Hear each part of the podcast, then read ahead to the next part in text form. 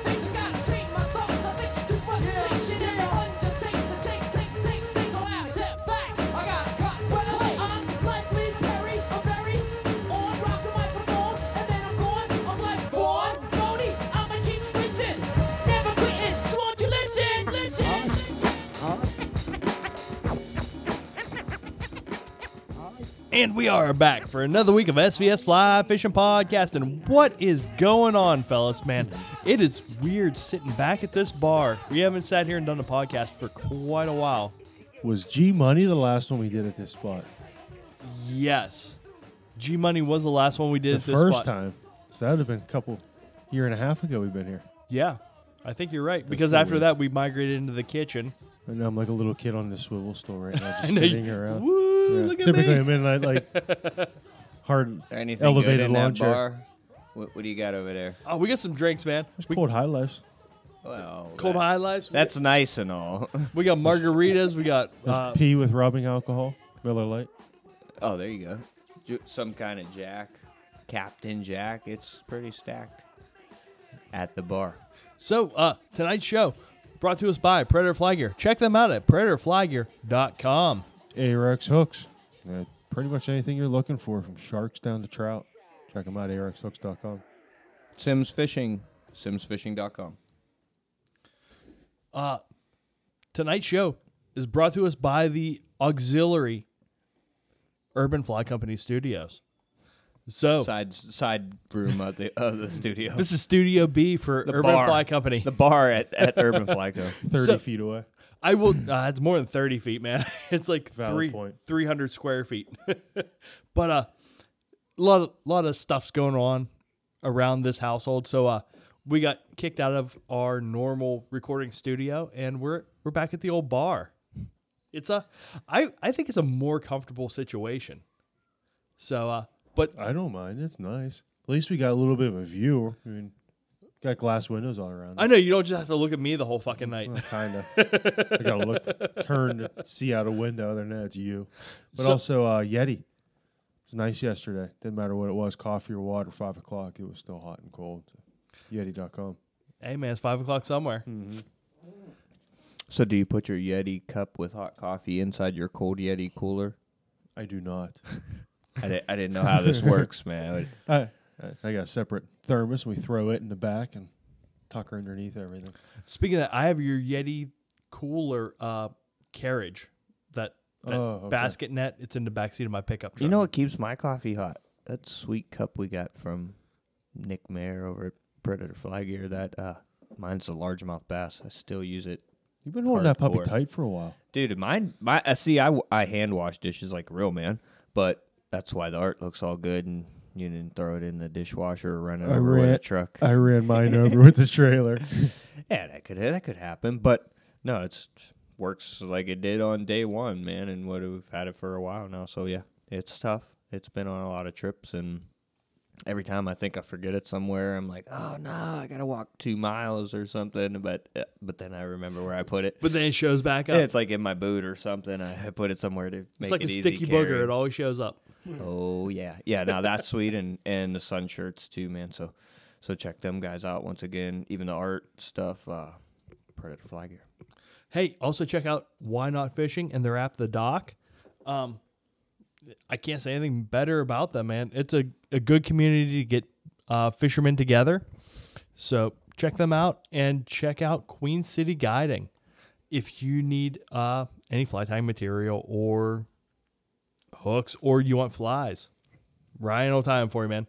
Uh, we got some stories to tell about Ryan when he was in town last week. So uh, we'll do that after our guest tonight. Buddy McMahon is coming on, man. I can't wait to talk to this dude.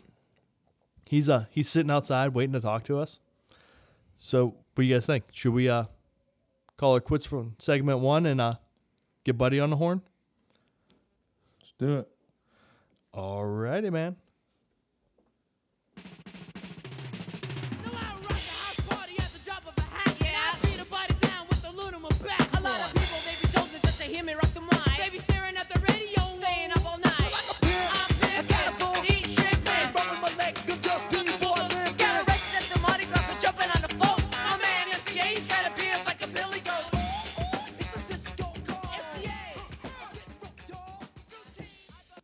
And we are back with Buddy McMahon. What's happening, bro?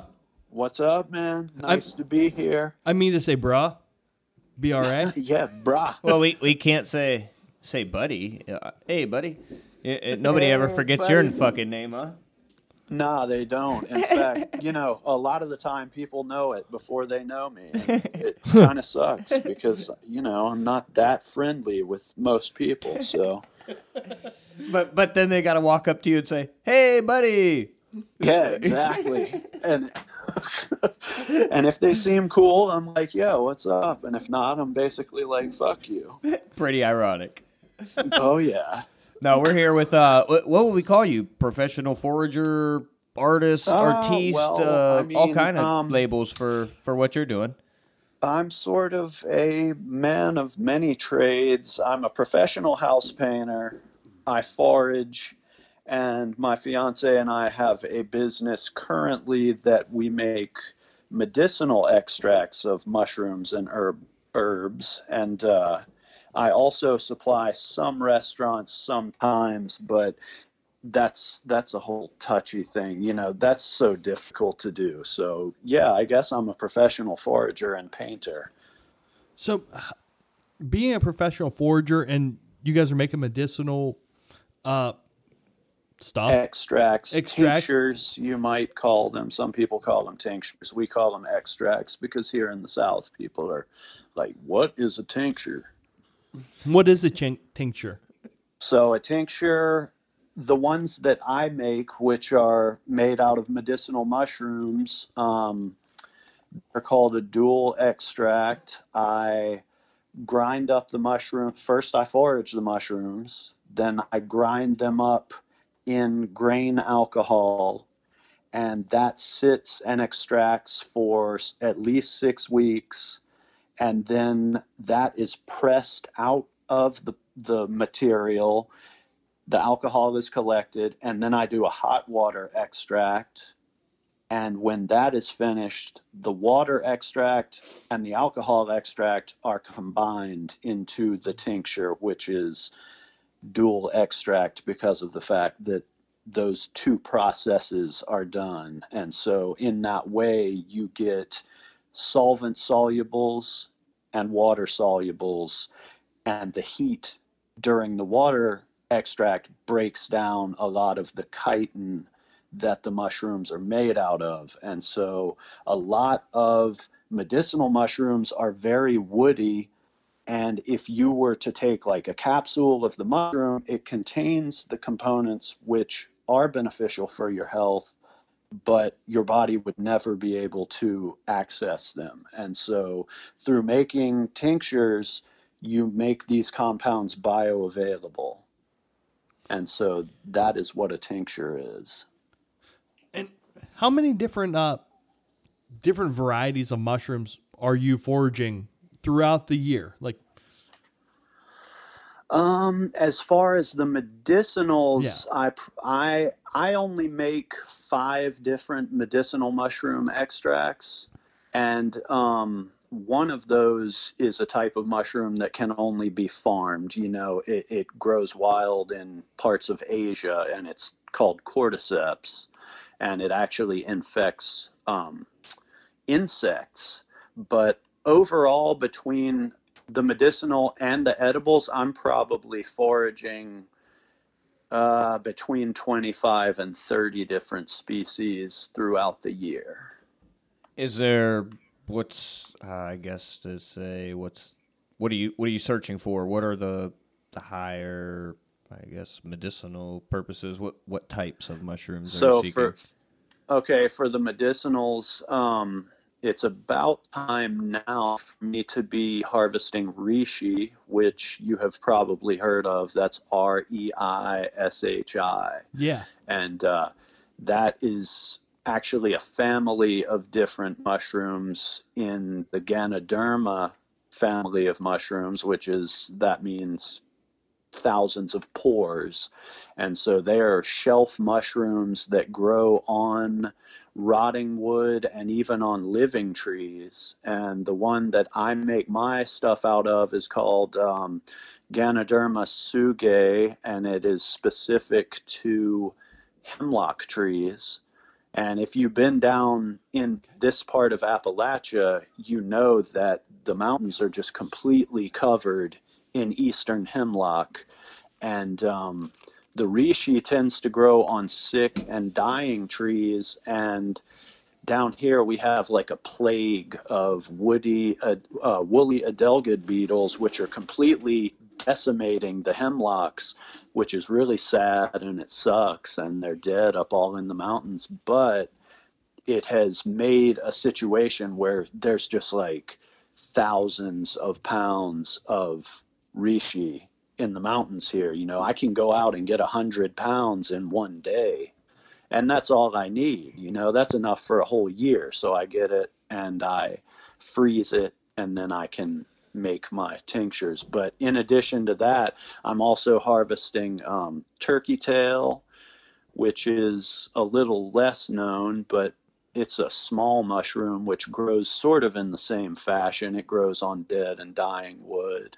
And um, I make an extract of oyster mushroom, and they grow year round. And I'm sure they grow up in your area. And they're also a really good gourmet mushroom, but they are very medicinal. And um, also maitake, which a lot of people would know as hen of the woods. Mhm. It grows around grows around the base of oak trees, and the picture that you posted of me holding those two really big mushrooms in my kitchen, yeah. those were maitakes. Those are hen of the woods. Yes, and they can be. They only come out in the fall. They come out um, a few weeks to a month before it starts to frost, and after the first frost, they will pretty much rot and go away. But they can be, you know, they could be as big as 50 pounds for one mushroom. So I was calling them sheephead. I thought I thought maybe they were sheephead at first glance. some people, yeah, it that is one of the common names as well. Oh, that's Um, what it. Well, I guess here that's for for what I grew up on. That's what most people were Yeah, mention it. yes. But like you said, fifty pounds. I've I've seen twenty. You know, stuff bigger than couple basketballs put together growing on trees. Yeah, definitely. So is And, there is um, there like an art to cleaning those things, or or uh, are you using those for any restaurants, or is that solely for for your extracts?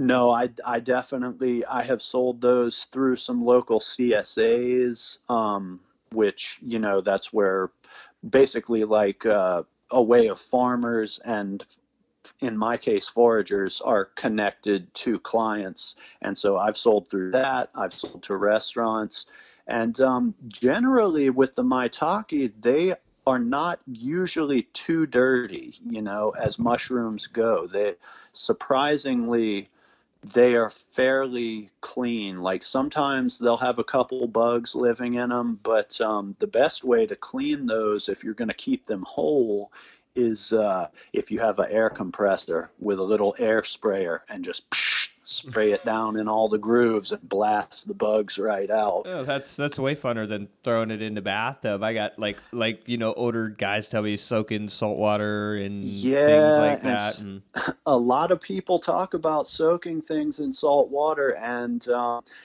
in my experience and with people who i have talked to um, the general consensus is that you really don't want to put water on any of your wild mushrooms unless you absolutely have to because they're like a sponge and they're going to soak it up and Yeah. once they do they're going to rot you know yeah, no, I found the difference in just cooking them without soaking them this spring with some of the morels. I thought my uncle was telling me to throw them in the water, but it definitely the water brings the bugs out. So It does, and with more with morels in general, um, I, that is one mushroom that I will soak. You know, I'll soak it to get the bugs out, and a lot of times they are a little dirtier, or especially down my way because I find them on creek banks, and if it's sandy, that shit just it, it gets washed all over them. You know. that's nature So- seasoning. Yeah, exactly, and it, it's good. It sharpens your teeth. It's crunchy, it. so It's- crunchy. Yeah, Some it's nice. It's nice. It's little flavor crystals. You want to hear a funny story, th- buddy? Oh yeah, I found about 30 morels this year.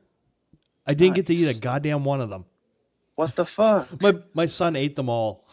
Ah. and you know what? That's good. That that gives me a reason to get his little fucking ass out in the the woods Oh with yeah, me. exactly. Yeah, and then you take his and you eat them. And Exactly. watch you. Nice one, thanks.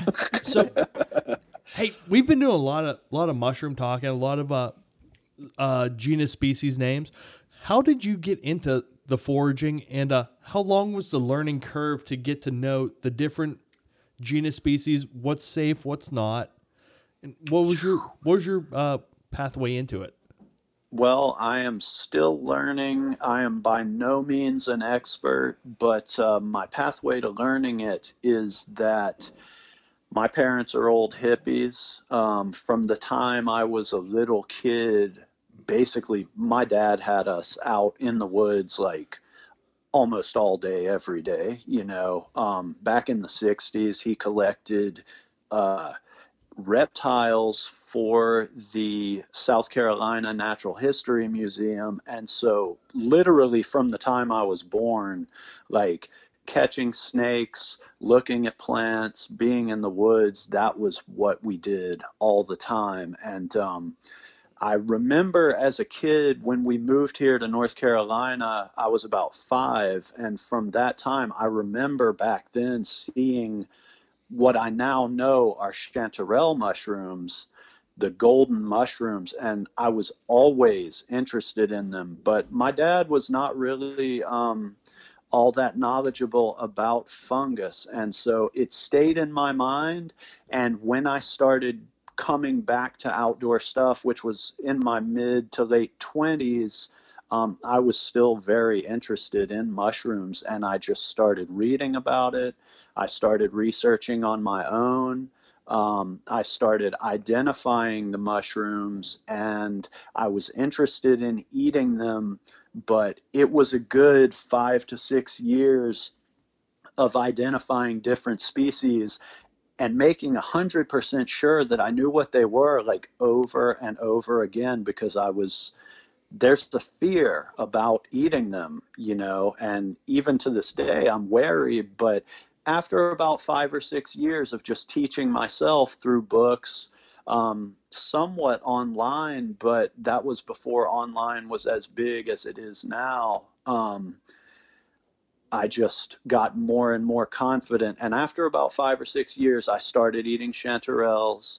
I started messing around with other things. And after about 10 years of steadily paying attention, I am to the point now that, you know, I've pro- I probably eat about 22 different species or so on a yearly basis here. And I've, I've never fucked up and made myself sick, you know, knock on wood. But, uh, but yeah, my pathway was directly from my dad being an outdoors person and just always instilling that in me. In your experience, do you see as many edible uh, mushrooms out there as you see non-edibles? More, I would say. More edible Be- than non? Yes. Gotcha. And like, you know, the crazy thing is like there are literally hundreds of edible species of mushrooms in my area and I'm sure in your area you have slightly different ones up there than I do and I'm not as familiar with that but there are literally only you can count on one hand the mushrooms here that would actually kill a person now there are other ones that will make you sick. They're considered inedible, but there are the va- you know the vast majority of what you see are either edible, medicinal, or at at the very most might make you sick, but they're not going to kill you. You know. So for for some of the business you're doing, um, back to I guess that side of it is is tea a big thing, or people uh, seeking out like certain types? What is that something you also do?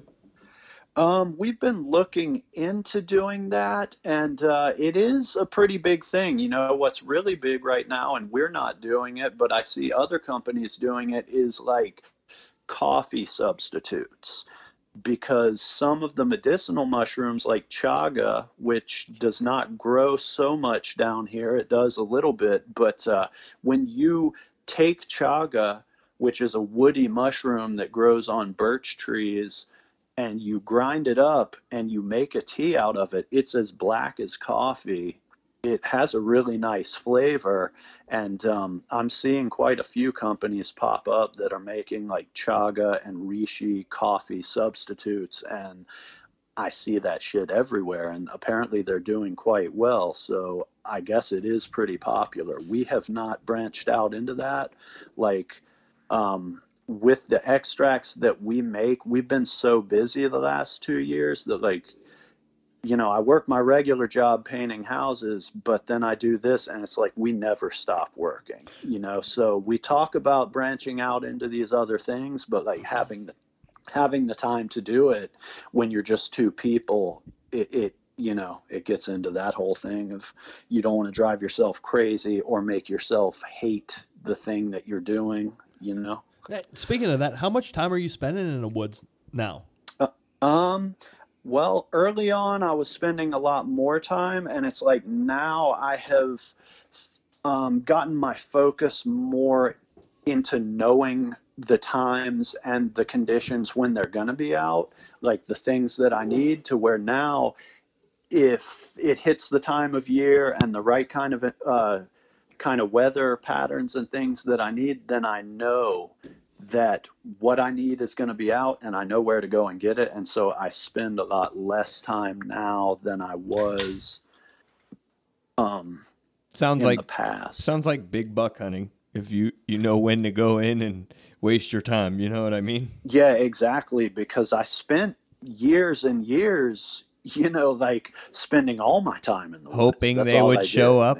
yeah, yeah, I understand that. Rushing, yeah, rushing them to grow. It, it spring always comes when it comes, and and we as people tend to seem it, it, we can rush it somehow. And and Mother Yes. Nature is is exactly what she is. She decides on every, you know, availability of anything. So Yeah, absolutely. And when you're first learning about mushroom hunting, you know, and you look at guides for them and things, like with morels, if you look at guides, they're going to tell you that from March until June is the season. Mm-hmm. But when you've actually found them, you know that within that season, it's only going to be like a two week section where they're coming out, you know?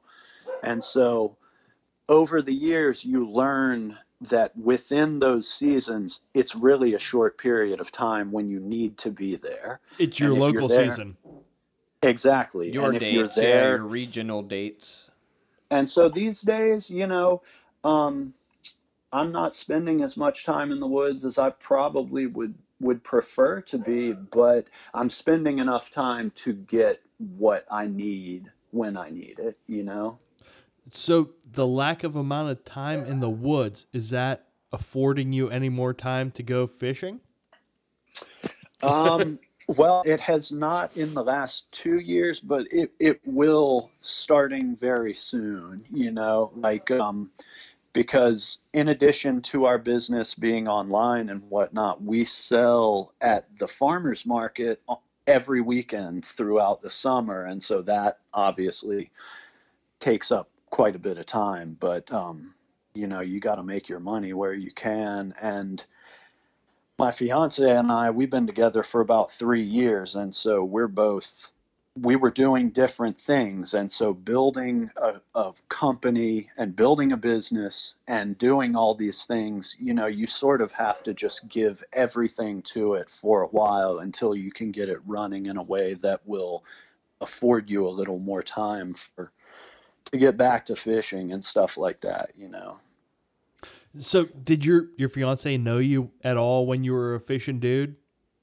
Yeah, as Yeah. a matter of fact, we we have known each other somewhat. You know, we hung around the same crowds of people, and uh, I actually met her 23 years ago, and I was like, oh my God, I was in love with her, you know, from the very first time I met her, but our paths were not together back then, you know, and and I so I became a full on trout bum like starting shit 16 18 years ago and that's like all I did for years. I just fished and I built up a painting business with my main fishing partner which is WNC Permit. He was on on the old board too and uh, we would just fish and work and i thought that was all i would ever do and then at some point i got back in contact with my fiance when she actually came to visit my brother and i because we've all been friends forever and uh, at that point things just uh, looked up and, and my life changed and uh, we were able to, to come together and start living together a little sooner than we would have liked to because of how crazy life is but uh, and then we were able to start a business together based on our two um, hobbies and so i just when when life does something like that i just kind of go with it and give it everything you know So, so buddy, I, I gotta Yep. I gotta take it here. Did you move her into the short bus? no no i did not Is she the mushroomer? Um, she is a trained herbalist, so she has been to school for herbal medicine, and uh, I am the mushroomer. But I did move some of her shit into the short bus when we moved into another. we That's moved serious, into man. last house that we had. Yeah, yeah.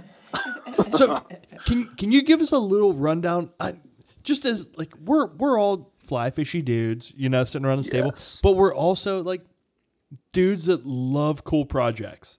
yes. So, can you tell us a little bit about the short bus house?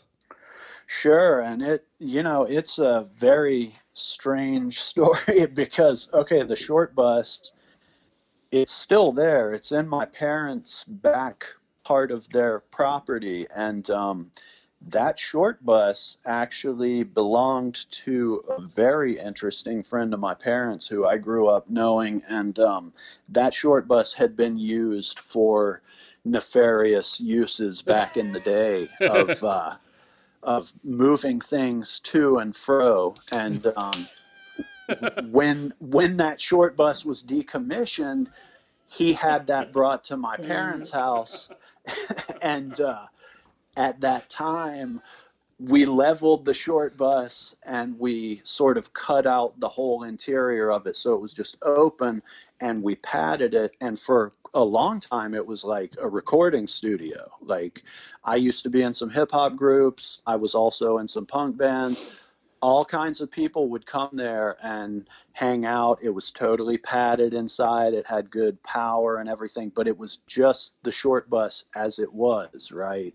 And it stayed there for years. And um, at some point, a friend of my, a different friend of my parents, not the one who had put the short bus there, was getting out of like a 13 year prison stint. And he was going to, he didn't really have any family or anything, so he was going to need a place to sort of re, uh, whatever you call it, come back into society. Reacclimate. And um, yes, reacclimate. And so at that point, my dad, myself, and my brother all built onto the short bus, and we added a whole little like studio apartment to it.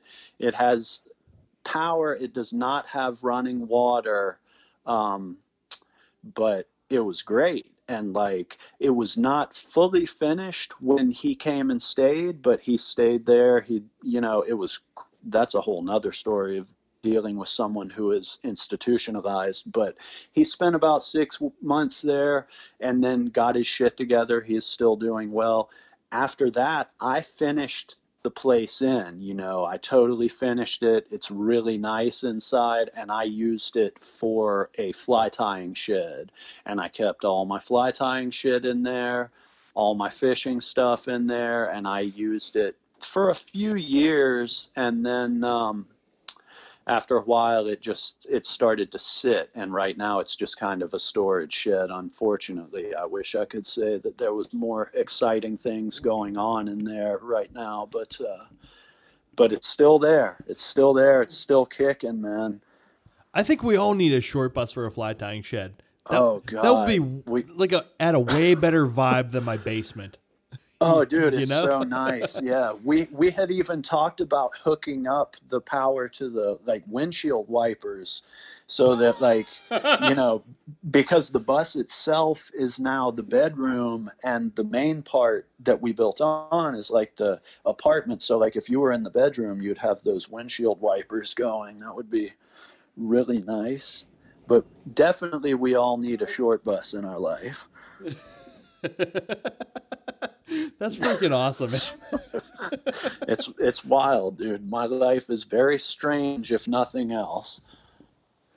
So uh, we posted a photo of you. You you mentioned holding the mushrooms. We also had a photo of you at the mural down there at you know musky mural that you painted. You want to talk a little bit about that and how that came to be? Sure, yeah. That was an awesome project that uh, Tom Gregory of um, Towee Boats, who's an awesome dude, had just he had asked me for a few years to do that, and that year, uh, I believe the guy that I work with, WNC Permit, I think he may have been in Belize fishing in the Tres Pescados tournament down there because he did that quite a lot. So we didn't have any work to do. So I happened to have time to go do that. And um, normally to do a mural that size, I would I would take like you know five days or something. But I crammed it into that one weekend, which was really crazy because obviously nobody sleeps the whole time at that tournament. Everybody's partying hard. So like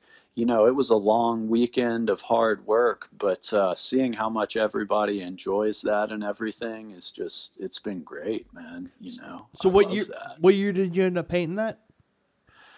I believe that was, I think 2014. I believe it was 2014. It may, it may have been 2015 or 2016. My, in uh, Quarantineville, my brain is not working nearly as well as it did at remembering things. But uh, I think we went down in 2018, and uh, okay, we got our pictures taken with it. Well, I know that it's been there at least four years, so it could have been 2016 that I painted that. So speaking of Quarantineville, are you still working? Is, is how's house painting going? Uh, it's going pretty well. Um, I have I've continued to work through this. You know, I've I've been going. Uh, we've just been doing exteriors, so for the most part, you know, a lot of my clients are older people, and obviously they don't want to be in too close contact with dirtbag painters. So it's good that we can just stay on the outside of their house and uh, get the job done. But yeah, that's been going well. And then our other business has been actually it's increased because a lot of the stuff we sell is for immune boosting and um, and so that's I've done well, you know, other than the fact that we're secluded and quarantined and it, it starts to make you go crazy after a while, man. It does, man. My wife hasn't left the house in oh shit, it's been two months. I'm- yeah, it's rough, dude. And I'm sure, you know, she, I'm sure, like uh, my fiance, she has not been able to get her hair cut. I'm sure. My wife's know. a hairstylist, so she can't go to Oh. work. but you know, She can cut her own. uh, she doesn't do that, but she doesn't cut mine either. Ah, and And just and just across the border here, we're, we're PA, Ohio. We're kind of like right on the edge. The, the rules have all changed. It it's crazy, man. yeah, in Ohio, you guys can go out to eat, can't you? Oh man, there's all kind of stuff going on. They've kind of reopened everything back up. Not everything to full go, but right, Yeah, right. it- it- Fifty percent capacity or something. That's what they're starting to do here. But like, you know, North Carolina just had like the biggest spike in cases that we've had so far. So like, they're opening up here, but uh, I'm Should- still. should you go out? yeah, exactly, right. well, in in that and we've been all over the place, but I want to talk a, a little bit about fishing and and maybe some of your local fishing and uh, what yeah, for sure. like what what kind of got you to being into the trout scene or what what what's to offer where you're fishing at? Well, um, we have a lot to offer right in my area and especially in the whole overall region. But like uh, as a little kid, I did a lot of fishing with my dad. Um, he always was into little poppers on fly rods for bluegill and bass, you know, which was great when you're a little kid. Now, I stopped fishing from the time I started skateboarding, which was like 1987 and um, like 20 years later almost i came back to fishing as my body just was not able to skate the way that i used to. And at that time i had always remembered like fly fishing was what i mostly liked but we didn't do it a, a whole lot as a kid. And so um, i started looking into it and there is a small what most people would consider mediocre um, headwaters of a river within 15 minutes of my house, and I knew there were trout in there. I had never caught a trout on a fly. And um, much like the Morels, man, I started trying.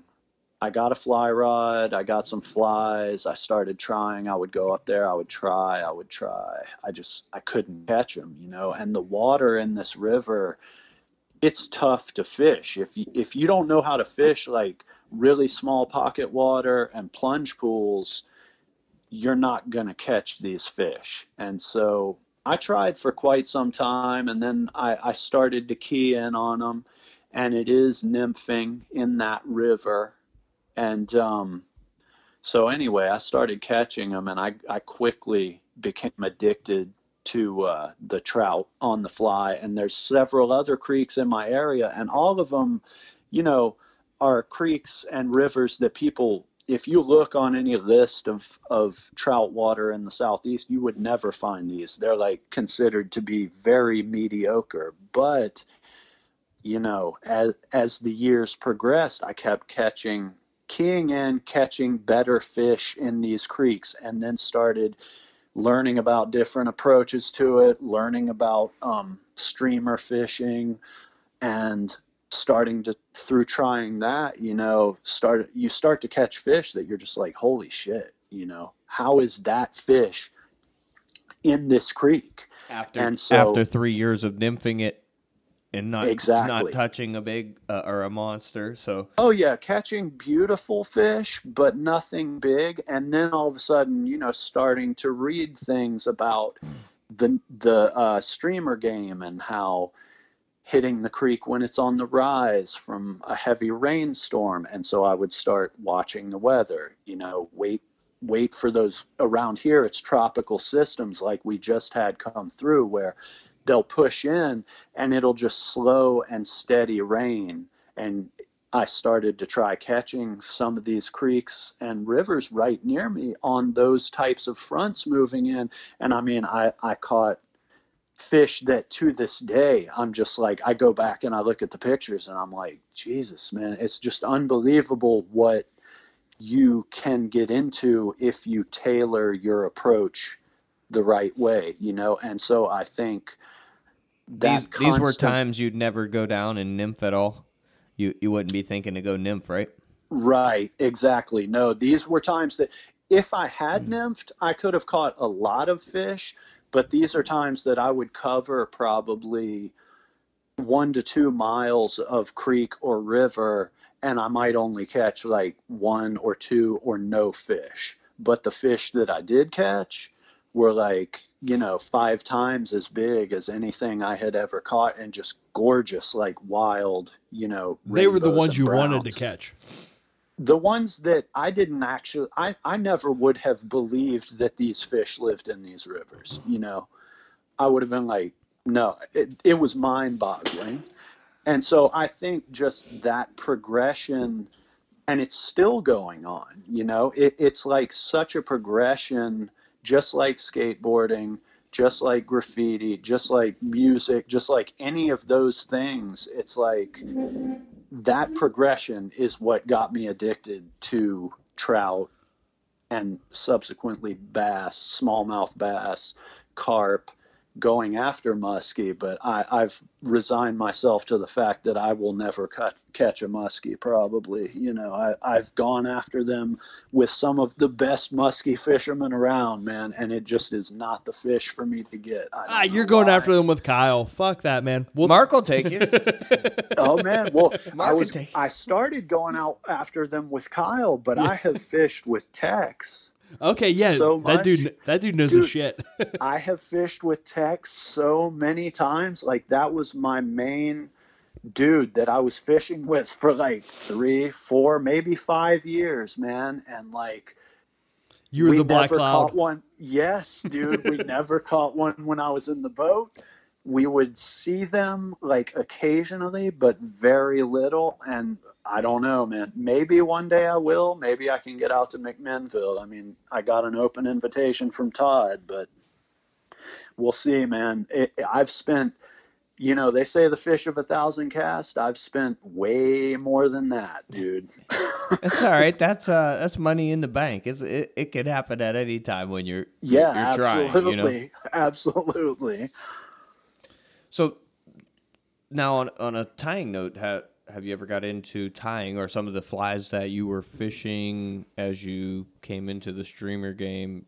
Your flies, or are you just getting them from here and there and other fishy dudes? No, um, by the time I started fishing streamers, I was fishing 100% flies that I tied myself. Um, some of them are my own design, some of them are, you know, sex dungeons, things like that. Um, but uh, by the time that I stopped, sort of, and I haven't really stopped, but by the time I quit fishing a couple years ago to pursue this business that I'm doing, um, I was sort of steering more back to um, less articulated, less like time consuming and more utilitarian streamers and stuff. I've I've gone through the whole cycle of like fishing nothing but Clouser minnows and then starting to fish nothing but these super elaborate like uh, articulated streamers and then I had really come back around to utilitarian where just like simple but effective, you know. So the Murdich And, minnow. uh, yeah, Yeah. pretty much. So, in speaking, uh, you were talking about smallmouth also. Uh, The Yes. Murdich minnow, man, dude, that's my jam for the small. Oh, smallmouth. dude, it kills. It absolutely kills. Although around here, what I found works better than just about anything is um, just pretty much any huge, like woolly bugger uh, inspired crayfish pattern, you know, preferably a cone head. Like it seems like getting down deep around here, like autumn splendors work really well. Um, getting deep quickly. The fish out here, they tend to be tucked up under trees and stuff like that, under submerged logs. And so the water is pushing pretty hard, so you got to be able to punch down quickly and get it in front of them. I've never really had any luck with uh, top water out here. Um, I've thrown them, I've thrown a lot of them, and I've caught a few fish, but to catch a lot of the smallmouth here, I just find that getting deep is the way. Are those fish, the smallmouth, mixed in with some of the trout in your area, or occasionally, um, like the french broad is where i was mainly fishing mainly floating for smallies. I have some wade spots closer to my house. But uh yeah you'll occasionally catch like a big trout. A lot of times it's like a brood mother that they've stocked in the river and it's just held over in there you know? So they're usually pretty like colorless and pallid when they're in the smallmouth water. So, hey, buddy, how, how? I know everything's general and vague. How good were you at skateboarding before you uh before you gave it up to take fly fishing back up? Oh, I mean, you know, pretty good. I, Okay. I mainly I mainly street skated. Um, I was definitely doing very big tricks. Uh, I skated from the time like when I started skating in 87, boards were like a foot wide and had no nose and shit like that. Yeah, man, I And, know what uh, you mean. The Nash so boards I- and yeah, well, beyond Nash, but even like good boards like the Zorlac and Santa Cruz and SMA and all this, um, they were all just like they had the slightest little nose and tons of concave. And it was when I started, it was still all about like no complies and launch ramps and quarter pipes and stuff like that. And I skated right through the evolution of board shape and the evolution of it becoming more technical and i was sort of on that wave of technical tricks and i skated with a lot of really good skaters and so like you know yeah i i definitely skated really hardcore for about 20 plus years and uh, don't ever question him, Chad. wrecked myself. My parents owned a skate park uh, when I was 14, and I I fucking broke the shit out of my leg. So like we owned the park for two That's it? years. Yeah, yeah. until, we you, owned the park. until you sued yourself and now you owned it, right? well, no, no. Until my parents lost all their money because there was really no money to be had in owning a skate park. But I have three brothers. We all skated. You know, my parents were like, "Fuck it, we'll buy a skate park. It'll be great." You know. Man, they love uh, you. it- Oh yeah, yeah, but it wound up, you know, costing them.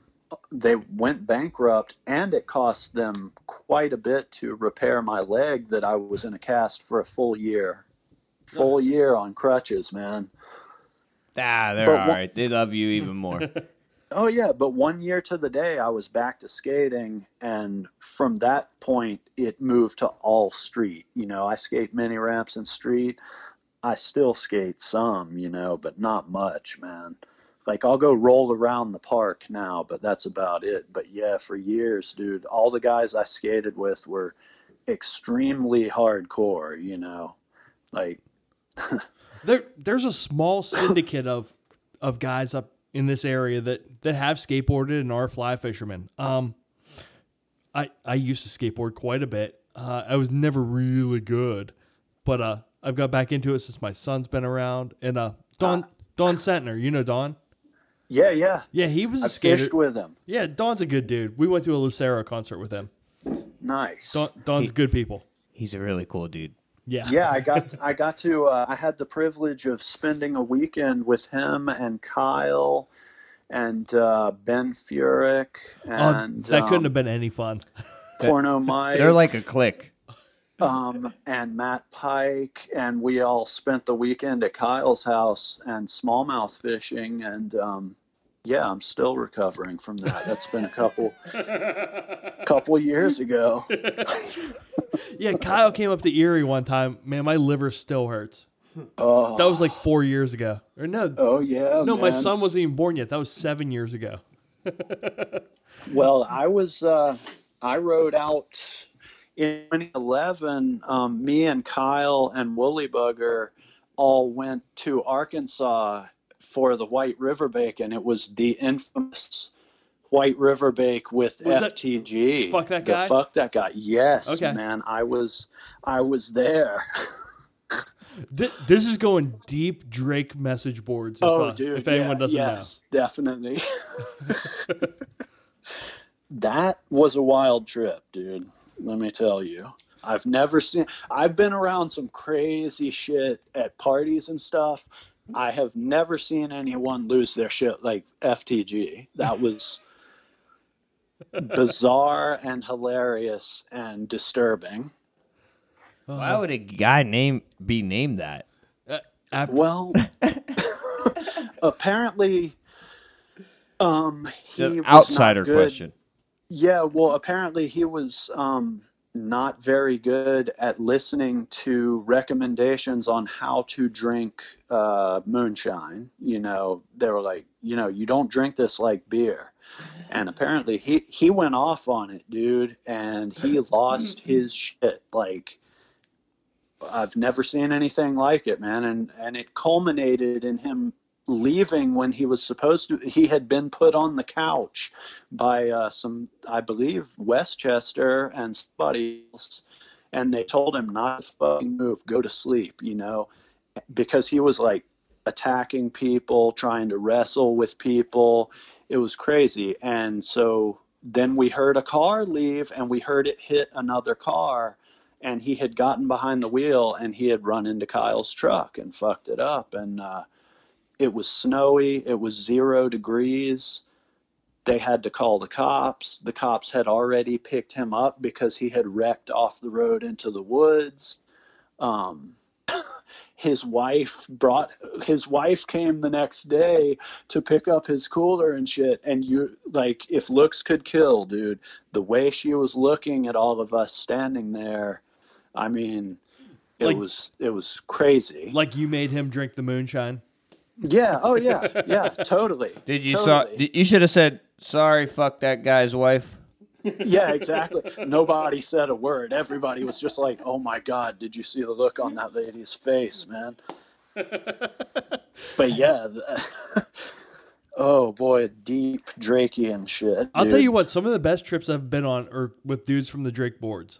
Of course, man. It's the most hardcore people. Like, you know, th- a lot of people might think that a lot of the the people on there were assholes or whatever, and it's like, Well, they were, they, and we are. They were, and it's like that is why it's like to this day, it's like there was never any better board than that because it was exclusive. You know, you had to come with a good intro, and right from the beginning, they would just tear you to shreds, dude. And it's like, it was great. That weeds out the riffraff. That makes it good. Nowadays, everybody's just soft and inclusive. It's the same thing with Whoa, whoa, skateboarding, whoa. man. We gotta give them credit still, even if they're not good. Well, that's true. Yeah. They got to get their trophy. But no, it's like skateboarding, dude. These days, you know, when I was skateboarding, like if you were out on the street down here, you were either going to get attacked or get in a fight or at least almost get in a fight every single day because people fucking hated it. And nowadays, it's like little group like church groups of children and they're all and that's great, you know. That's great, but like it's just not what it was. You know, I'm a crotchety old man now. So so punk rock minus the punk. Ex- I So- mean, So, buddy, Just- you- you're not a dad right now, right? I am not. No. Okay. I have a son who's six, and he's like just at the cusp of, you know, pushing boundaries and pushing the limit. I'm like, We can almost break the shell that's I, around him. I really want to give we're him, almost there. I really want to give him a skateboard, Oh yeah. but I really don't. I mean, he has a skateboard, and we've we've pushed off, like I've pushed him up ramps and stuff, but uh, I don't really want to get him into doing uh, a street shit because I know what I did. You know, I went to Oh yeah. I went to Yeah, the exactly. I went to the the dirty guy's house. You went and to we, rough places. we smoked weed on the, the sidewalk. Yeah. you know, we thought it was dude, cool. And, Yes. and my son's so innocent, No, I can't think of that. You know. oh, and I feel you, dude. If I had kids, it's like I think about that a lot with my friends who have kids. It's like, you know, skateboarding was like one of the best things in my life, but would I want my child to be involved in in that? I don't know, man. Beyond even the weed smoking and the friends that were like robbing places and and doing all this fucked up shit it's like also you're going to get like you're going to have some serious injuries and i feel like kids they're going to have that regardless but with skateboarding you're you're pretty much guaranteeing it You're you know? asking for it. Yeah, I, buddy, I, I was also a football player, so I, I played football Oh, man. and I skateboarded. So uh, I was just like, you know, all aggression all the time, like, oh yeah you know, yeah, but of- you were born in a time where if you weren't rough and tough, you didn't live. You I- died. exactly yeah yeah. So now I, I see how big I'm. I'm raising veal, you know. so Yeah. I, Yeah, it's I gonna- really want to give him a it's only going to take a couple more years, Chad. That's it. Well, and I mean, the thing is, as fucked up as, as the skateboarding world was for us and stuff, it's like, you know, I also feel like some of the best people I know came out of that. And so I, I don't know, man, that's a tough one, dude. But if it was me, I probably would get him a skateboard and just, you know, Build him a don't know, skate park. Fucking right. We could do that. you have no idea how many how many times I've had plans to build a mini ramp in our backyard. Did, wait, didn't didn't you have a little Oh, little setup in the I did it, but I sold it when I was like 20. ah selling Like, shit? or no, you need. I was like 22. Is when I need beer money. fuck the mini ramp, man. build a build a concrete like mini bowl. Can be done. He got he got the spot for it. We got the spot for it, and uh, my my stepdad has befriended a 22 year old dude who runs an excavating company. Oh my god, dude. yeah, you man. build that, I will be there with bells There on, go. man. I'll come up for a fishing trip, skate trip. oh, we'll do that, buddy. Fuck Bring yeah, your we'll- bring your clousers. I'll take you back in the woods. We'll pick some mushrooms. We'll find some uh, Oh, some, yeah. some salamanders. Oh, I Yeah, found two dude, two salamanders snakes. yesterday.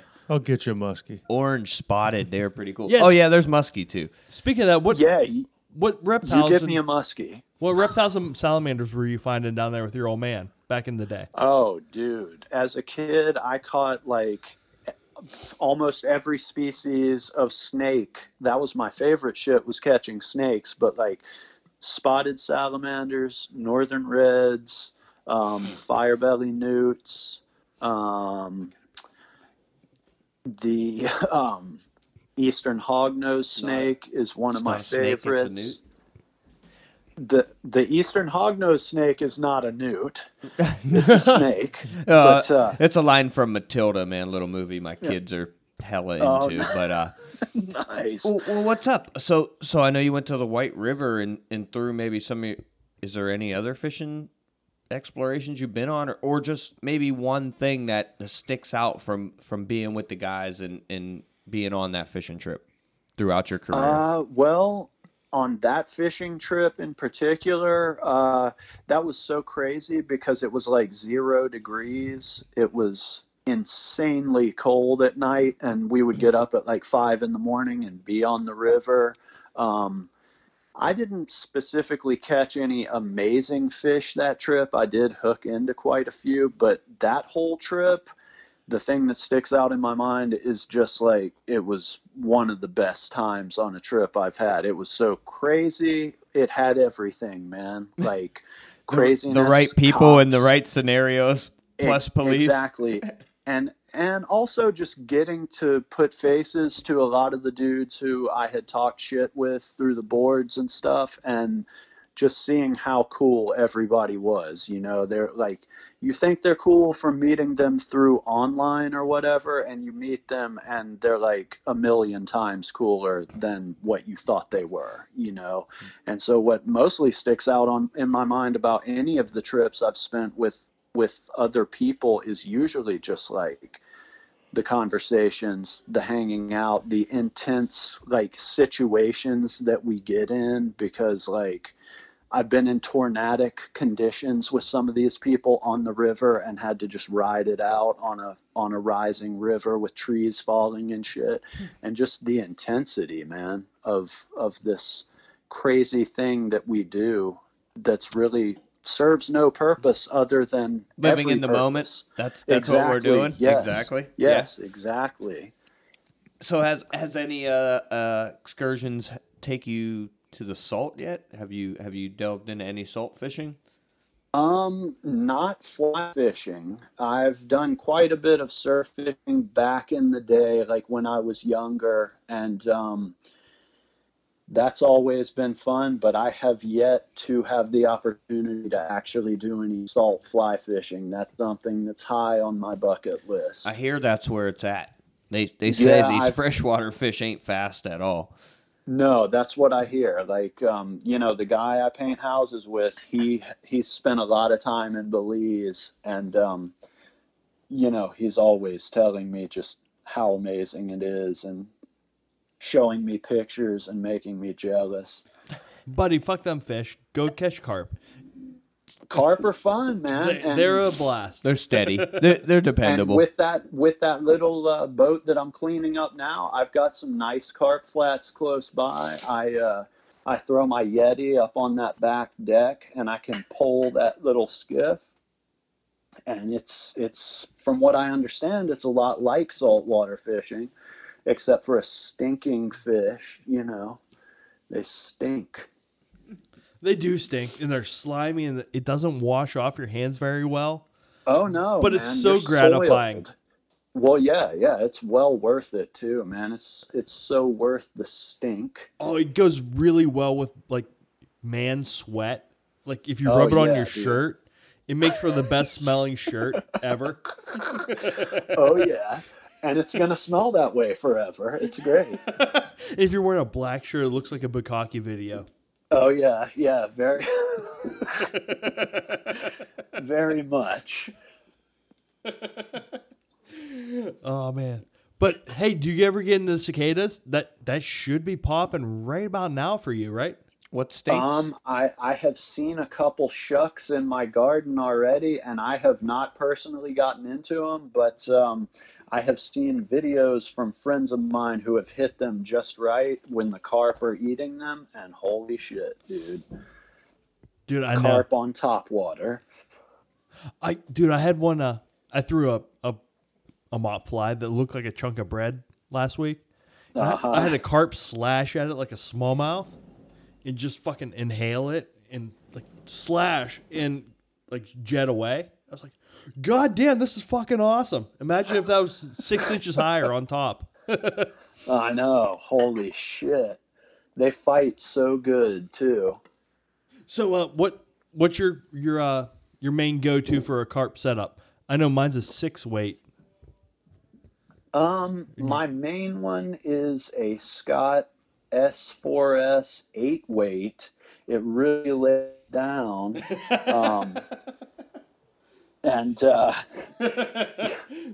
with a floating line, um, and just just a long enough leader. It's very shallow flats where I'm fishing, and so you know it's able to punch through the wind really well, actually. And so just that's it for me, man. S4S eight weight. I also have an S4S six weight. I fish both of them for uh, smallmouth as well. So, buddy, is there a is there anything that we haven't hit on that you would like to? Uh, anything you'd like to talk about, man? I I don't know. I'm not the most interesting person in the world, so I don't know, man. We've been going for about an hour. Um, where where can people go and find your uh, your tinctures and your uh, your uh, mushroom and herbal business at? Okay. So they can check that out at rootearth.com. All word with the word and spelled, not the and symbol. So it's rootandearth.com, and they can check me out on uh, Instagram at blue underscore ridge underscore angler. And uh, they can also look me up on Facebook. If they look cool, I will accept friend requests. Um, if they have a skateboard or a fly rod, right? yeah, exactly. If they look like creeps or freaks, uh, it's going to be sitting there for quite some time. That's fucking funny, bro. I mean, bruh. so, man, hey, it's been fun as hell, man. Thank Hell you. yeah, man. Thank you I've very much for it, for uh, letting us have some time with you. Absolutely. Hopefully, we'll get to fish sometime and skate, maybe. Yeah, man, bring your ass on up here. We'll catch the muskie. We'll skate. Uh, we got a local skate park around here. Um, I took my son to a couple uh, city council meetings to try to keep the skate park open last year. Just uh, you know, trying to be aggressive with the uh, city politics. You know. Nice, nice. That's how well, I- if you're down, if you're down this way, man, we got several parks around. Everything from Mellow to very burly. So come on down and we'll skate. Yeah, man, we're in. Um, are you? Did you say you're around the Asheville area? I'm about an hour south of there. I live out in the country. It's called uh, Green Creek. You can look it up. You'll find it on a map. Um, it's just a tiny little area in the middle of nowhere, but I have skate parks within, you know, 20 minutes of me in several directions, and they're free. You know, they're public parks. So, Hell yeah, man! If you're around Asheville, I'm sure it's good craft beer. oh, definitely, dude. Not only there, there's good craft beer everywhere here. So, Yeah, Are we, are we still know, on the air? We are. Oh shit! I was gonna ask for some tips. All right, hey, let's uh let's cut this on off, right? So thank you very much, buddy. Yeah, right on. We guys. enjoyed it. Thank you. Thank you for your oh, time. Oh, so have I. Thanks so much. We'll talk at some point in the future. H to the Izzo, B to the Izzy. Welcome, ladies and gentlemen, to the eighth wonder of the world, the flow of the century. Oh, it's timeless. Ho! Thanks for coming out tonight. You could have been anywhere in the world, but you're here with me. I appreciate that. Uh. H to the Izzo, V to the Izzy. With Shizzle, my nizzle used to dribble down in VA. Was hurting them in the home of the turbans. Got it dirt cheap for them. Plus, if they were short with cheese, I would work with them. Bored and weed, got rid of that dirt for them. Wasn't born hustlers, I was birthing them. H to the Izzo, V to the Izzy. For Sheezy, my kneesy, keep my arms so breezy. Can't leave rap alone, the game needs me. Haters want me clap that chrome, it ain't easy. Cops wanna knock me, DA wanna box me in, but somehow I beat them charges like Rocky. H to the Izzo, B to the Izzy. Not guilty, he who does not feel me is not real to me, therefore he doesn't exist. So poof, Vamoose, son of a bitch. H to the Izzo, B to the Izzy. With Shizzle, my nizzle used to dribble down in VA. H to the Izzo, B to the Izzy. That's the anthem, get your damn hands up. Get your damn hands up. The shizzle, my nizzle. Apparently, uh, that was cool one time, and Snoop wasn't the only one using it. I'm telling you, man. Hova is where it's at. But shizzle, uh, well, he is a billionaire, so. I've been East Coast for my whole life, bro. Well, no, they they're running on the local radio station right now the whole weekend. It's it's called the Take Hova, so it's all Jay Z. I'm talking like, you know, way way old school. Every every song you can imagine, like I don't know.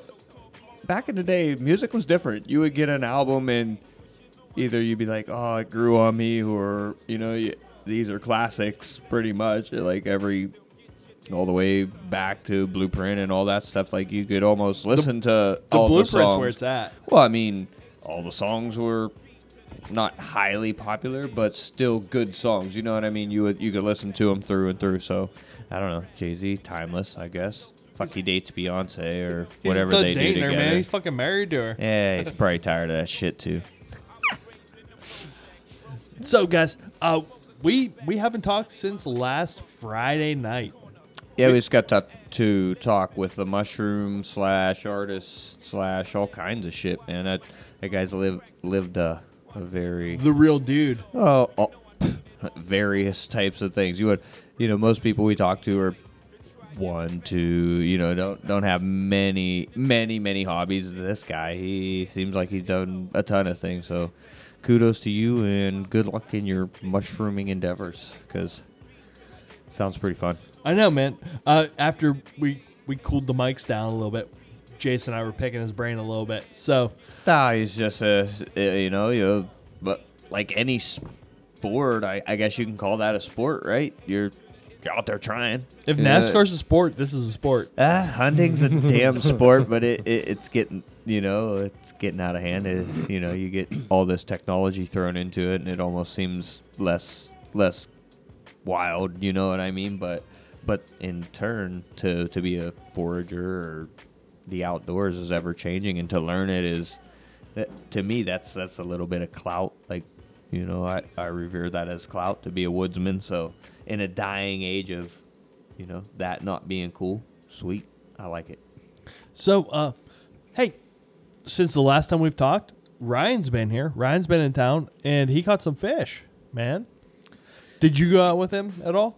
Yeah, we got Jace? fish, but it was dismal at best. Nah, we caught fish it throughout the day. There were ups and downs, you know, period of downtime between catching some smaller smallmouth mixed in. I think we caught green bass. We caught a variation of fish. I pulled a walleye. We had a Really? Green Yeah. bass down through there. Oh yeah, no, Yeah. I I got one The one I caught was I think green we bass. both. I think we both caught one that day. Um, yeah, he got a decent smallmouth. I don't know, 16, 17. It wasn't a, wasn't giant, but it was a a good fish for our day. But you know, we get there with high hopes to catch wipers, and I don't know. I just don't feel like like these areas are holding them yet. I feel I still feel like we're behind from where we normally are. You know, our temperatures are just coming up for for an aggressive fish.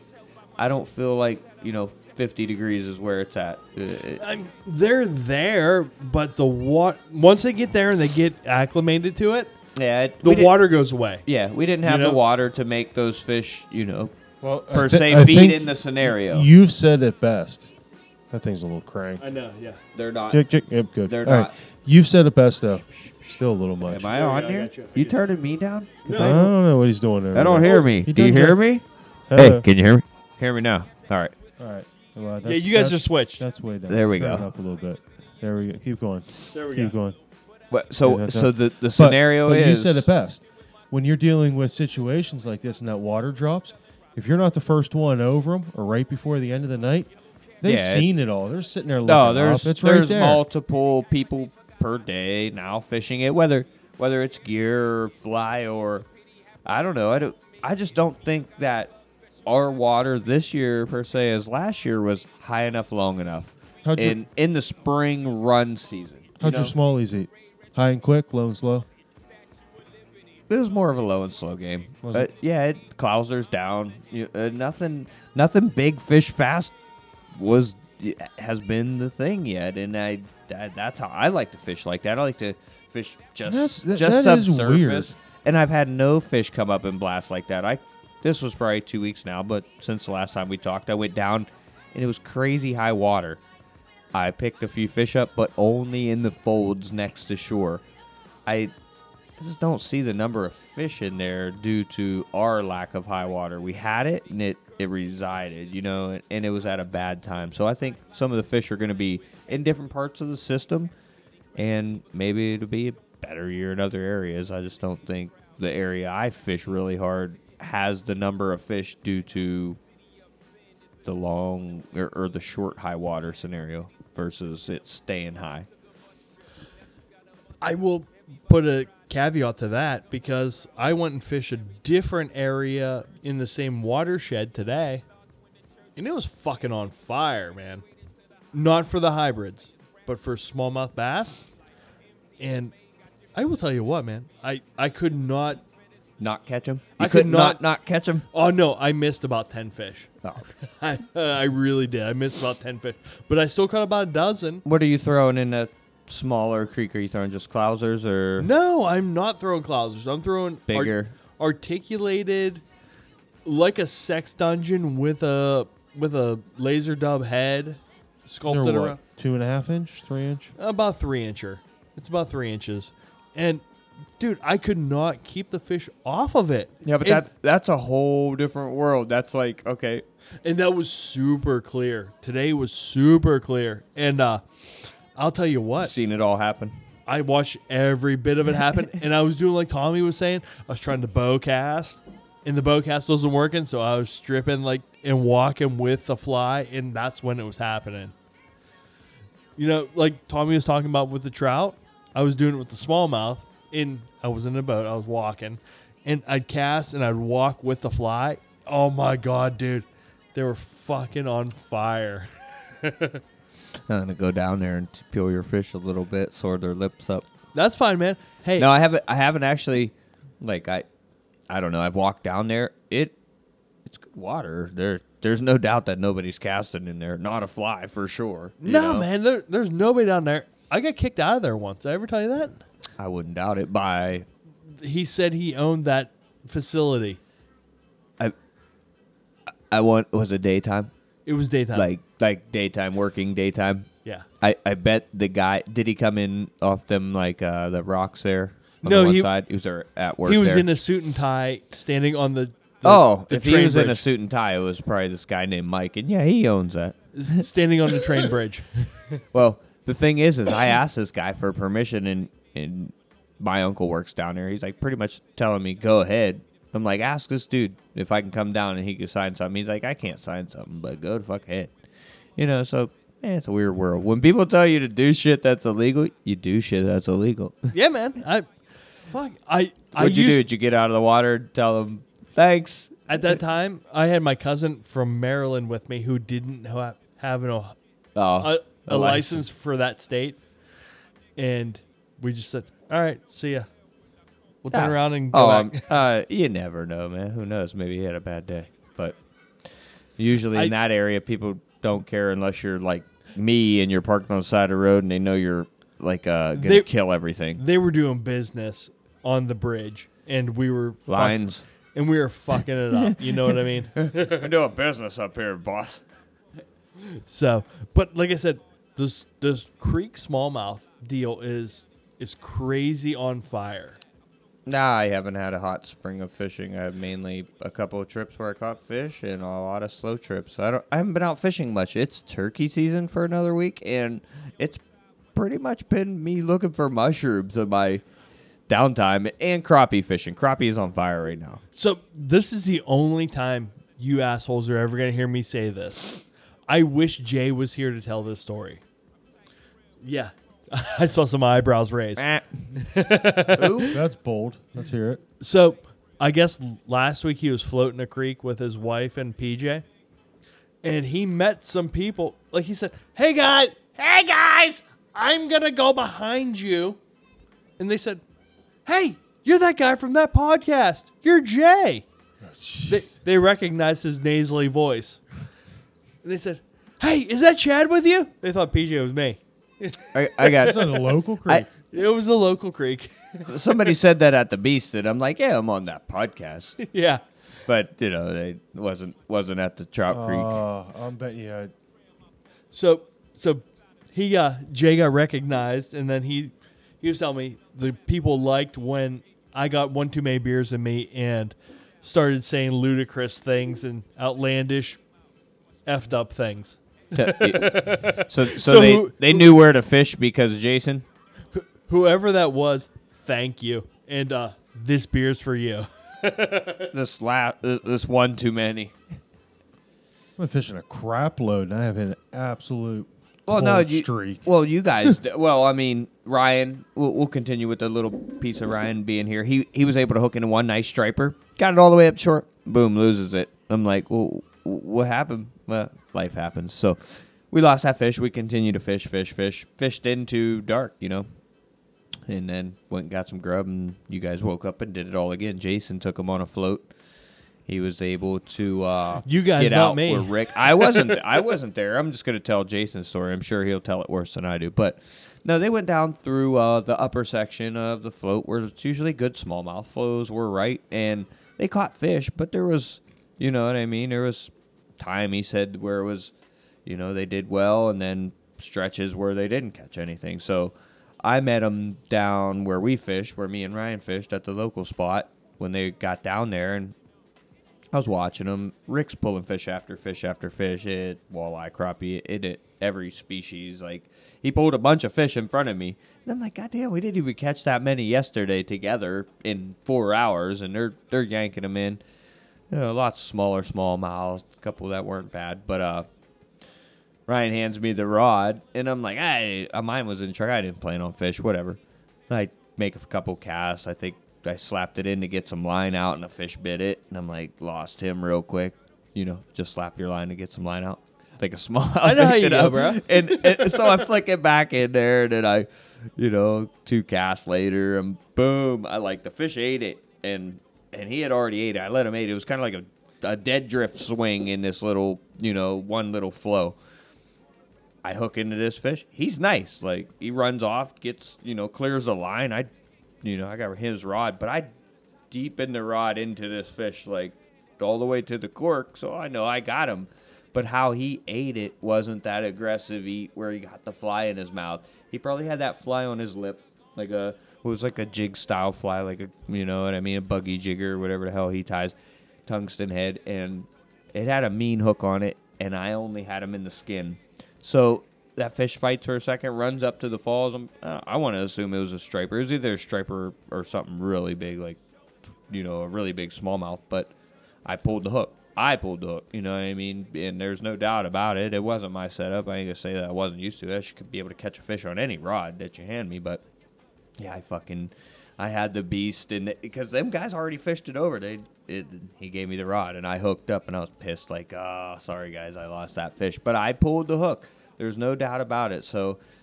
I don't know. I guess there is a happy medium. It, it depends on how they eat. If you got a fish hooked like inside his mouth to out with the barb all the way through it, you could do what you want with that rod. You could Good bury luck into trying him. to get one un- unhooked. Yeah, well, that's what I mean. You're Yeah. you're probably not lose that fish, but when they're like I said, I think it's still early in the season. The slower, the the deeper is the bite, and and they're, they're less aggressive. They're not, oh, you know what I mean. They're not jumping on that fly, and and when they eat it like that, it could be stuck in their lip. They you could be feeding a fish that doesn't really want to eat, but he's not passing it up, you know. And when they bite, when that you know how fish looks. You've seen bass probably do it in your bass fishing. Just just lip that worm or just have it in their mouth. Like that's what it was. And I stuck them through some skin, but I pulled it. So I'll tell you what, Ah. for for muskie fishing, that's why I've went to all double hooks, like frog hooks.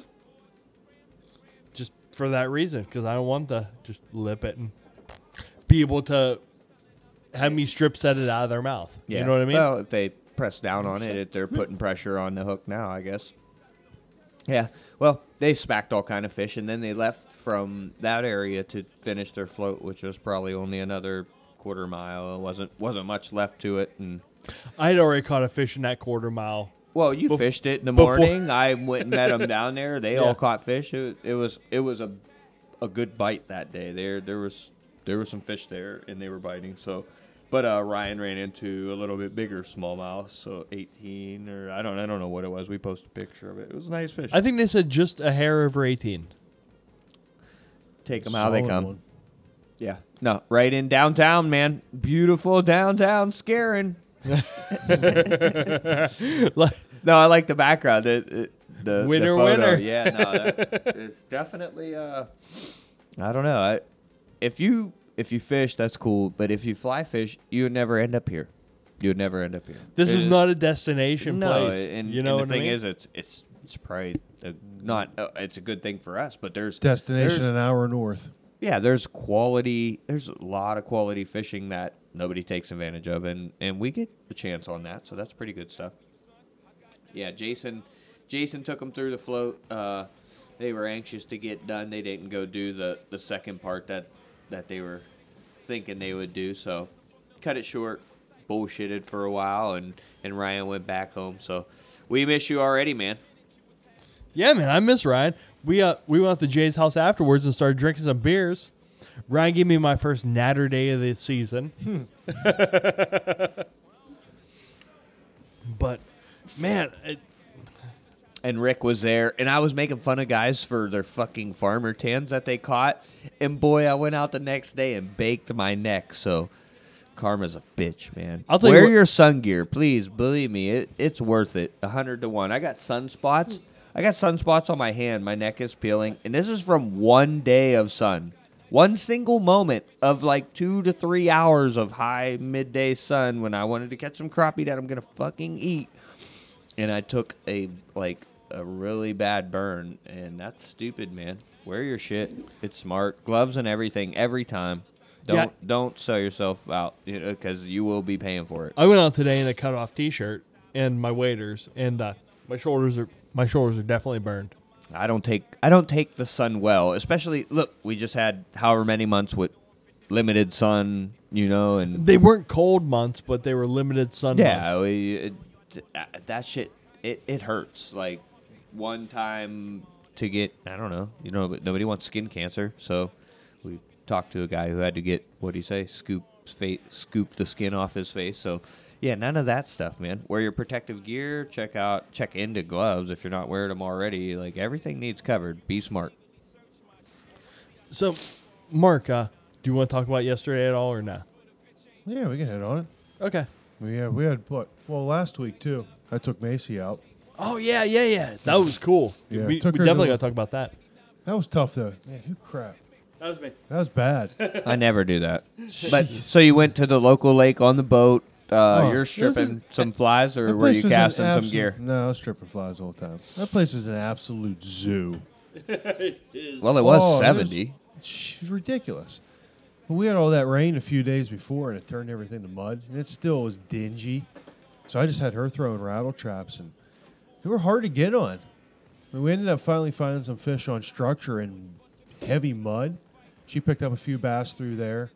Uh, got a nice little pike. I had one fish. She had just caught a bass. She was reeling in. Another fish hits it. I turn back, look back, and a nice big smallmouth comes up and just hammers a fly at the boat. Farm that fish. But for the most part of the day, I fished like single river pig, like a river uh, Bufords.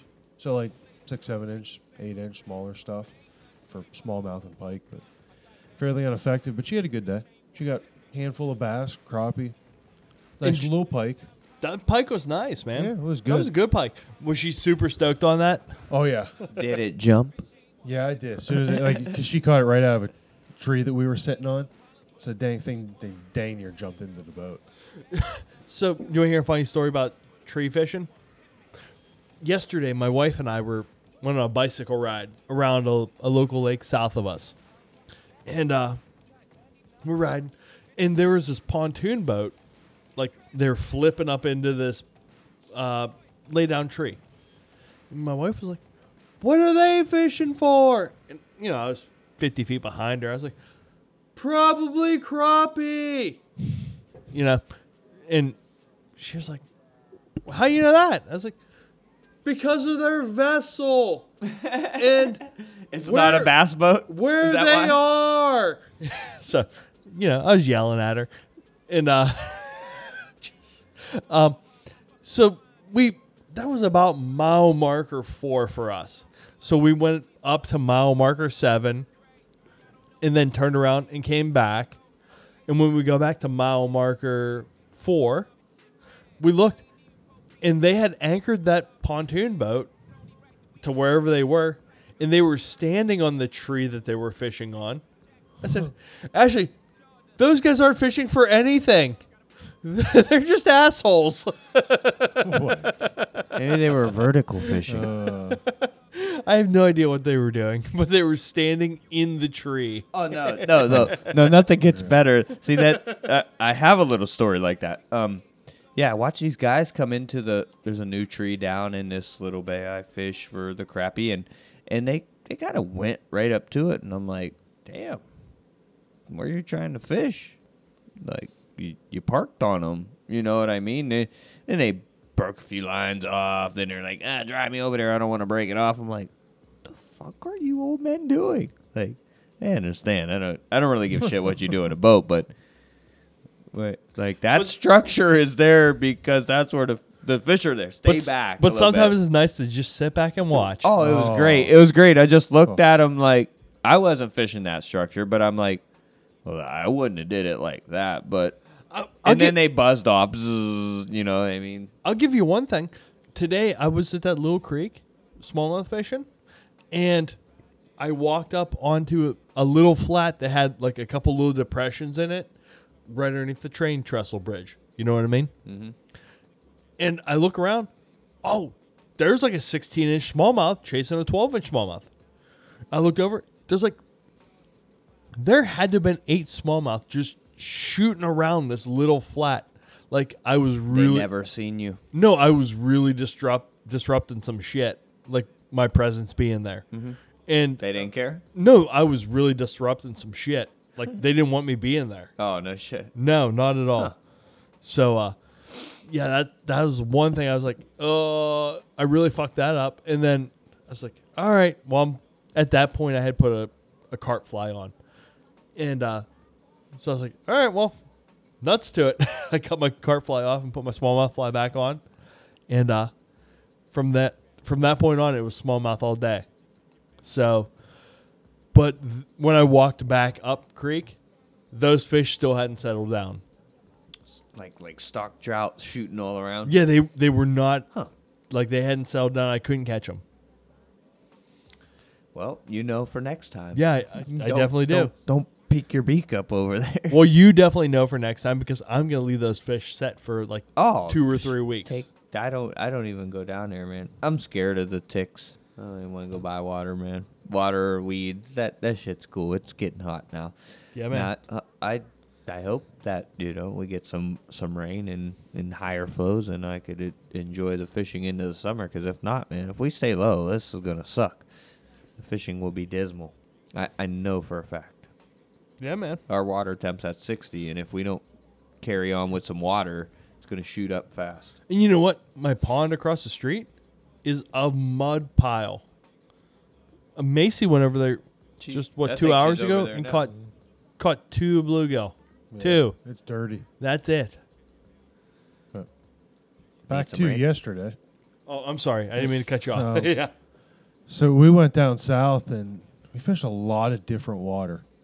I mean, you have a, a big, when I say big, I mean, it's, it's a big sized creek that funnels down in narrow and you go up into. We fished that the whole way down through. We fished a lot of small water. And then, I mean, you have a lot of current in the main river. Fished a lot of the current down through there too. And just absolutely nothing until right towards, I mean, we started about 7 o'clock in the morning and fished When Probably you're five, six, seven different areas throughout up until that point. when you're fishing the, the heavy current, what was the water temps? Mm, Like 62 through there. So they should be moving. They should be active. You would surely think. But you got to remember, too, we had what? Blistering sun, now 85 degrees. Day before, we had half rain, overcast, 60 degrees. You know, them fish were feeding all day. Yeah. So we fished probably four or five, probably five, six different types of areas, places. Finally went back up into the creek, and uh, Scott had one come in right to the back of the boat, but just long, lazy fall of three, four feet back. And He got to see Right. it come in. yeah, I mean, it came in, finally came right up to the back of the boat, but just had no ambition to it what- whatsoever. Smaller fish, and then I had a pike come up, slash at the boat, and other than that, it's just quiet.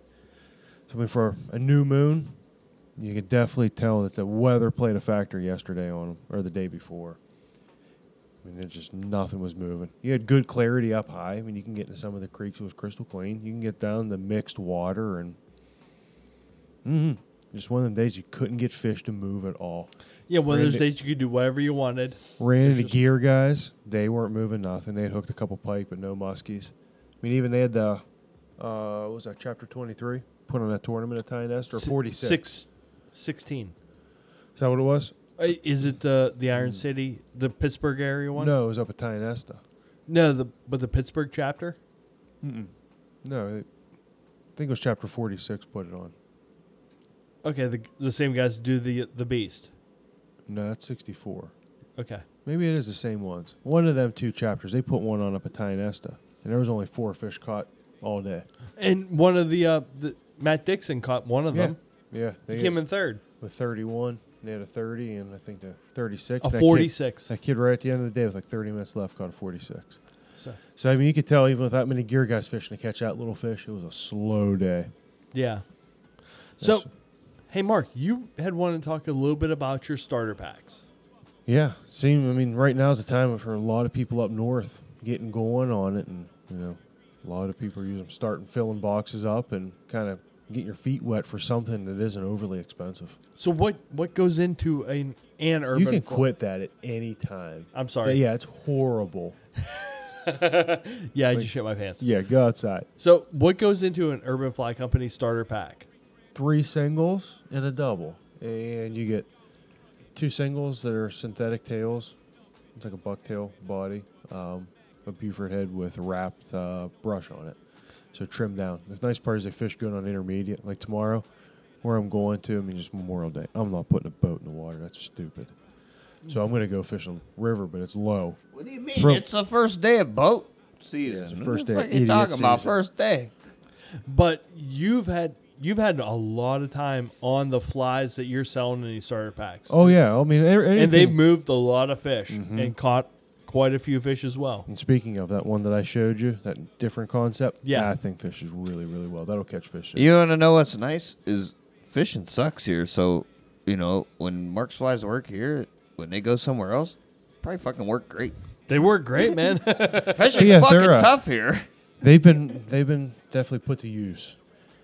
So then you get a double, uh, six aught in the back, and it's a shank up front. And that thing, same thing. You're gonna get about probably ten inches on that one, but it's fishable with an intermediate. with fishes with the and double, with the double, is it a, a feather tail? No, it's synthetic tail. Synthetic all tail? of them are synthetic. So they uh, got nice bulk throughout the fly, but they fish easy. And with the their synthetic tail, they they shed water well Mhm. on the first the They're first super light, very very light, easy to cast.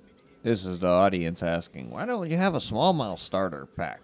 Yeah, because I'm sticking the musk. Because he's a musky dude. Yeah, Yeah. but that's all fun. But uh, like said, even guys who like muskies like smallmouth. Yeah, That's fine. There's people that tie smallmouth Yeah, flies. Uh, yeah, they're called urban flyco. Yeah.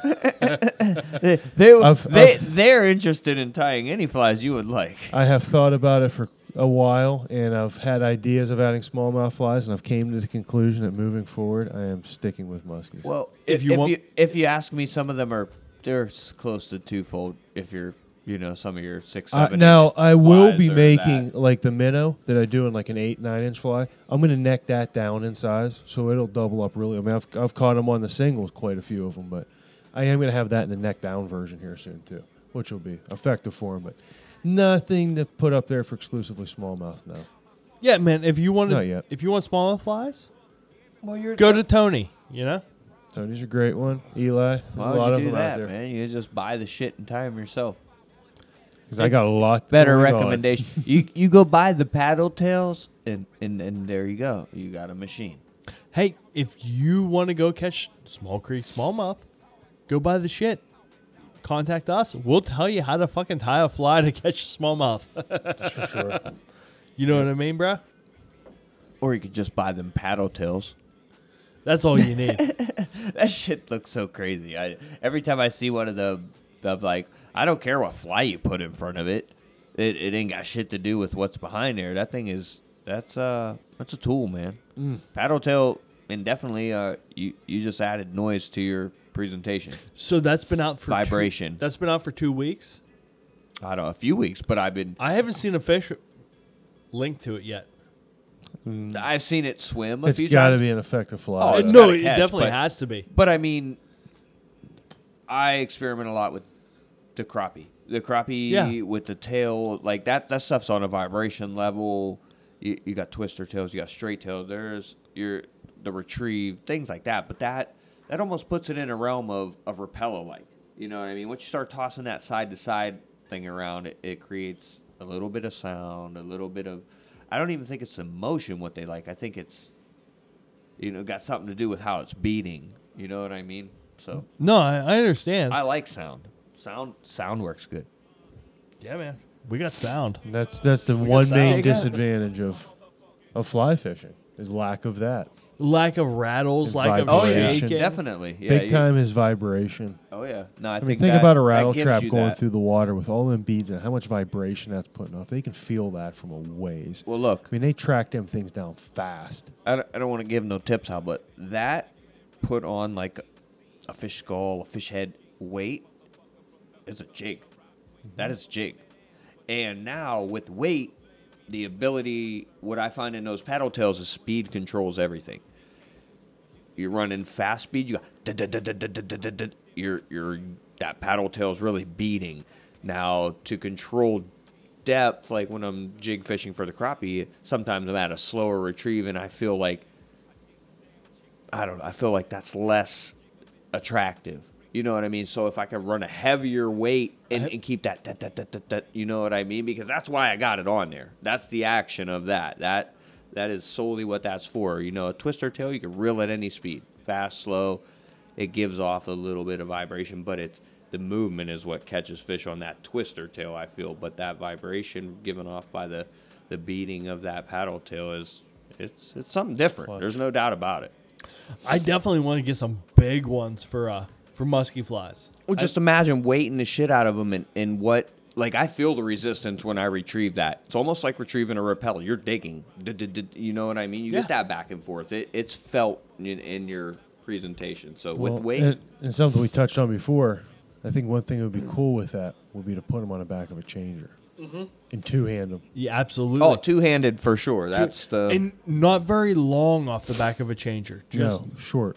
Yeah, just a half inch off the back of a changer. But the length is what actually gives it the most action, though. Because these plastics I'm using, they're two inches, but any paddle tail, well, I know they I'm make sure- them smaller, but the tail being a little elongated gives it that. I'm sure, but we're gonna have well, on, on the a changer, it'll already be going side to side. six shanks, so they're already gonna be going bub bub bub bub bub bub, bub, Yeah. and you're gonna go going bub bub bub on the side on top of that. So I I wanted to get on one other subject real quick. I uh, there's a new fly shop coming around, or that's around Here? town. Here? Here, yeah, man, in uh, Beaver Falls, Pennsylvania. I went to it yesterday. It was uh, Risen Fly Shop. I will say it. It's a pretty nice fly shop. Like Risen? Is that Risen, different than not that like brand or? It, it's the same as the uh, the fly boxes that you see around and the rods. Mhm. He's had an online presence for quite a while, but now he has a brick and mortar store in Western Pennsylvania. So, um, it is what it is. It's it's a different kind of shop, but it's still a brick and mortar store that we can we can go in. to. If you don't want to buy online or Yeah, touch want- it, feel it, things like that. If you want to buy online, if you want to buy, um, like I said, it's it's a fly shop. I like. Did it. they have what you what you would use? I spent twenty five dollars there. You know, I mean, is there big game material? Is there what do you I bought musky sided or I bought stuff to tie some smallmouth flies and to tie some carp flies, and they had that, and I bought it, and I was happy with the stuff that I I got from there. Any any of the like bigger stuff? Any of the I big did, game shanks or things in that nature? I did not see big hooks, big shanks. They had a big rod that they were selling, and it's it's a pretty cool, uh, pretty cool system they have for that. They're they're not ordered yet. The rods they have aren't ordered yet. You give a hundred dollar deposit, and when he gets enough to fill the order, he's gonna fill the order, and you have to pay the rest of the the cost of the rod when the order's made, which I think is gonna be like Octoberish, or it might be sooner than Is that. this some something people know or It's like the opposite of a Kickstarter. So it it's a pretty cool system. It's different. It's it's good for someone to try to do that's trying to make money and trying to do it local. Um, it's it's totally different. Um, like I said, it's a local fly shop, brick and mortar store. so everything trout you could think of everything you know material wise from bucktail to They had bucktails. They had strung hackle. They had um, saddle hackles from a guy from Central Pennsylvania.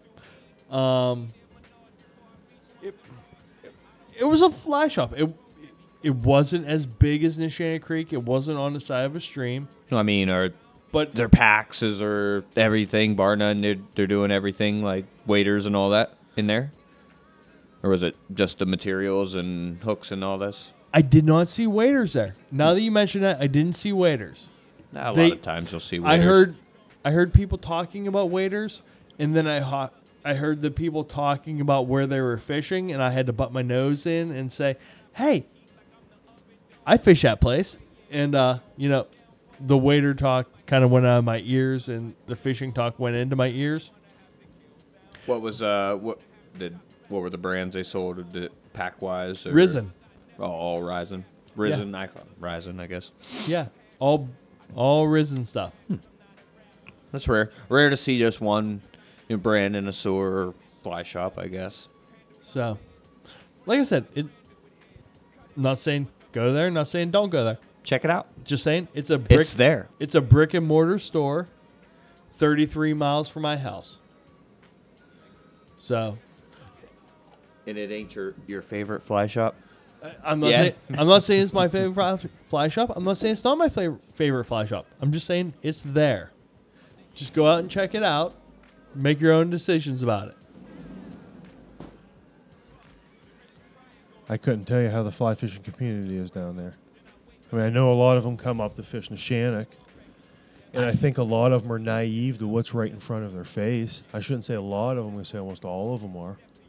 I don't know what's right in front of their face right there. Well, you know, I mean, you've got a handful of creeks coming off that main river, and you got that main river there that's very accessible. I know we, my wife and I passed over a river that you and me and Jay have scouted out a lot. Mm-hmm. We passed It over. was low yesterday. It was perfect yesterday. It's still a little low, but it's good. I mean, we could have put Jay's raft in there, bro. Oh, absolutely. You know, absolutely. we- it's we- perfect for that. we could have caught some smallmouth. Yeah. It was clear though. yeah, it was definitely clear. Our local was super, super clear. Our our local. Uh huh. No, no, not this one. The little creek. Okay, I was gonna say The Death Float Creek. Okay, yeah, yeah, yeah. Mhm. Yeah, it Real was clear. super clear because I had definitely thought about that as a backup float for uh, with my wife and I and her friend. Yeah. But uh, I need to get on my feet again here. I haven't I've been on the boat for muskies. I'm about ready for some smallmouth when this comes down a little bit. dude, I'm telling you what, man, I had so much fun today on that little creek smallmouth fishing. I uh, it was just fun. And then I saw that carp. I was like, uh. I, I bit that fly off real quick. so, hey, do we have anything else we want to talk about real quick? I don't not that I can think of. I Okay. think we about covered everything. Well, tonight's show has been brought to us by Predator Fly Gear. Check them out at predatorflygear.com. And Ahrex hooks, speaking of the starter packs. That's what they're all tied on. Stingers and trout predators. And if you want some starter packs, check them out at Urban Fly Company. Check out Urban Fly Company at urbanflycompany.com, not urbanflyco.com. And Jace was talking about sun and skin cancer and everything else. Go to Simms Fishing, get some sun gear. Their stuff's awesome. Check out Why Knot Fishing in their app, The Dock. Yeti, built for the wild. What you got, bro? Everything. Check him out. Queen City Guiding. Check Ryan out. He has lots of flies for sale, also materials and uh, trips for you know multi-species fly fishing or in general uh, having fun trips. That's what kind of guy that dude is. So we miss you already and hope you're back soon or we get to see you soon. So who else we got? I think we got them all. And Jason Thompson. He ain't gonna listen to Fuck this shit, dude. but he's a fucking doctor. Hey. I don't know what kind of doctor he is. Remember when Buddy said, fuck that guy? That's Jay. Yeah, don't come here with that shit.